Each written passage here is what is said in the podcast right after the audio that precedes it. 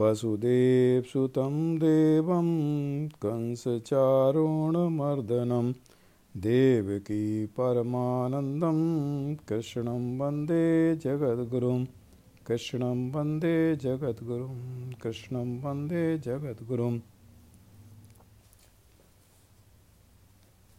मार्गशीर्ष शुक्ल पक्ष मोक्षदा एकादशी के दिन भगवान श्री कृष्ण ने अर्जुन को गीता का महान उपदेश कुरुक्षेत्र के मैदान में महाभारत का युद्ध शुरू होने से ठीक पहले बहुत ही विलक्षण परिस्थिति में जब मोहवश अर्जुन ने कह दिया कि मैं युद्ध नहीं करूँगा, तब उसको अपना क्षत्रिय धर्म और अपना कर्तव्य कर्म करने की प्रेरणा देने के लिए भगवान ने दिया था। गीता संपूर्ण वेदों का सार है और इसका भली भांति ज्ञान हो जाने पर मनुष्य को सब शास्त्रों का तात्विक ज्ञान हो जाता है।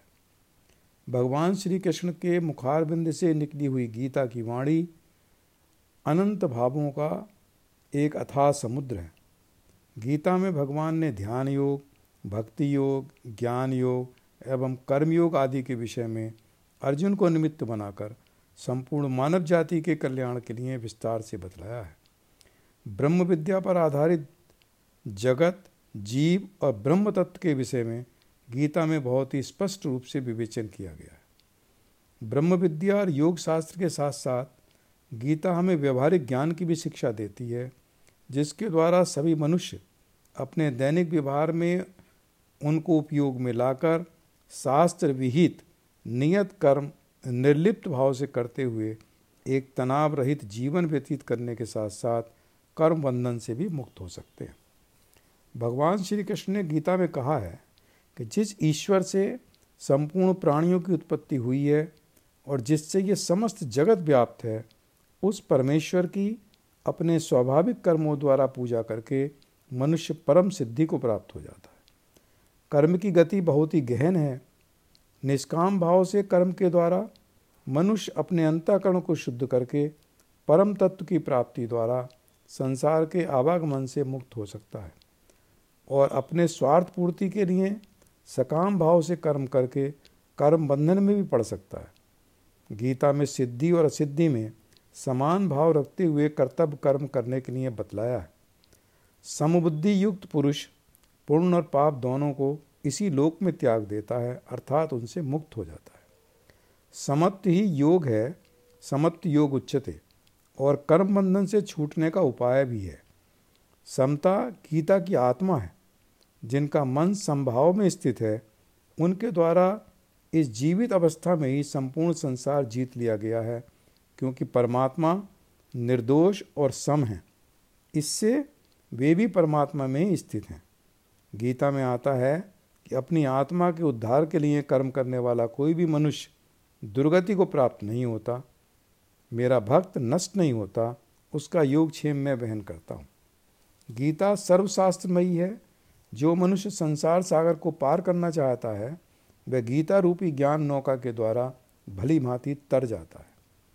गीता में भगवान कहते हैं, इस संसार में ज्ञान के समान पवित्र करने वाला निसंदेह कुछ भी नहीं है। जैसे प्रज्वलित अग्नि ईंधनों को भस्म कर देती है, वैसे ही ज्ञान रूप अग्नि संपूर्ण कर्मों को भस्म कर देती है और मनुष्य कर्म बंधन से मुक्त हो जाता है। इस विषय में हमें किसी भी प्रकार का संशय न रखते हुए भगवान के उपदेश पर पूर्ण श्रद्धा रखनी चाहिए।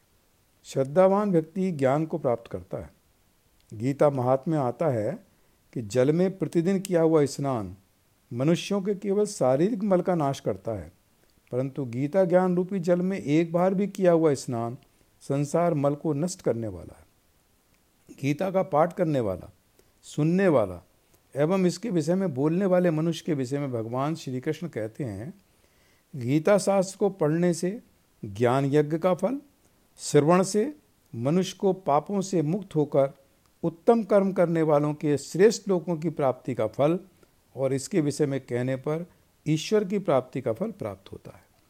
गीता का उपदेश देने के पश्चात भगवान ने अर्जुन से ये नहीं कहा कि जैसे मैंने कहा है, तू वैसा ही कर।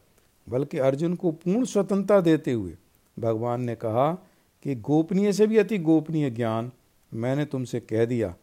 अब तू इस रहस्यमय रहस्य युक्त ज्ञान को पूर्णतया भली भांति विचार कर।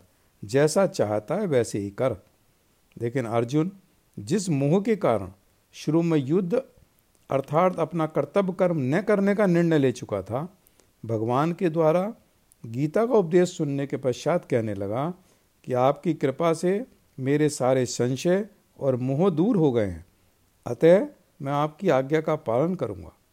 इसी प्रकार जब हम मोह या ज्ञान के कारण क्या करें और क्या ना करें कि दुविधा में फंस जाते हैं, तब हमें भी गीता की शरण में जाने पर उचित मार्ग की प्राप्ति हो जाती है, जिस पर चलकर हमें अपने आत्मकल्याण की भी प्राप्ति हो जाती है।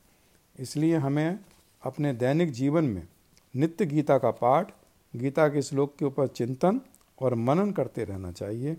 इससे हमारा कल्याण हो जाएगा। ओम। जय श्री कृष्ण। श्री कृष्ण अर्पणमस्तु।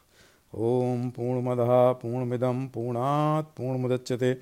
पूर्णस्य पूर्णमादाय पूर्णमेवावशिष्यते।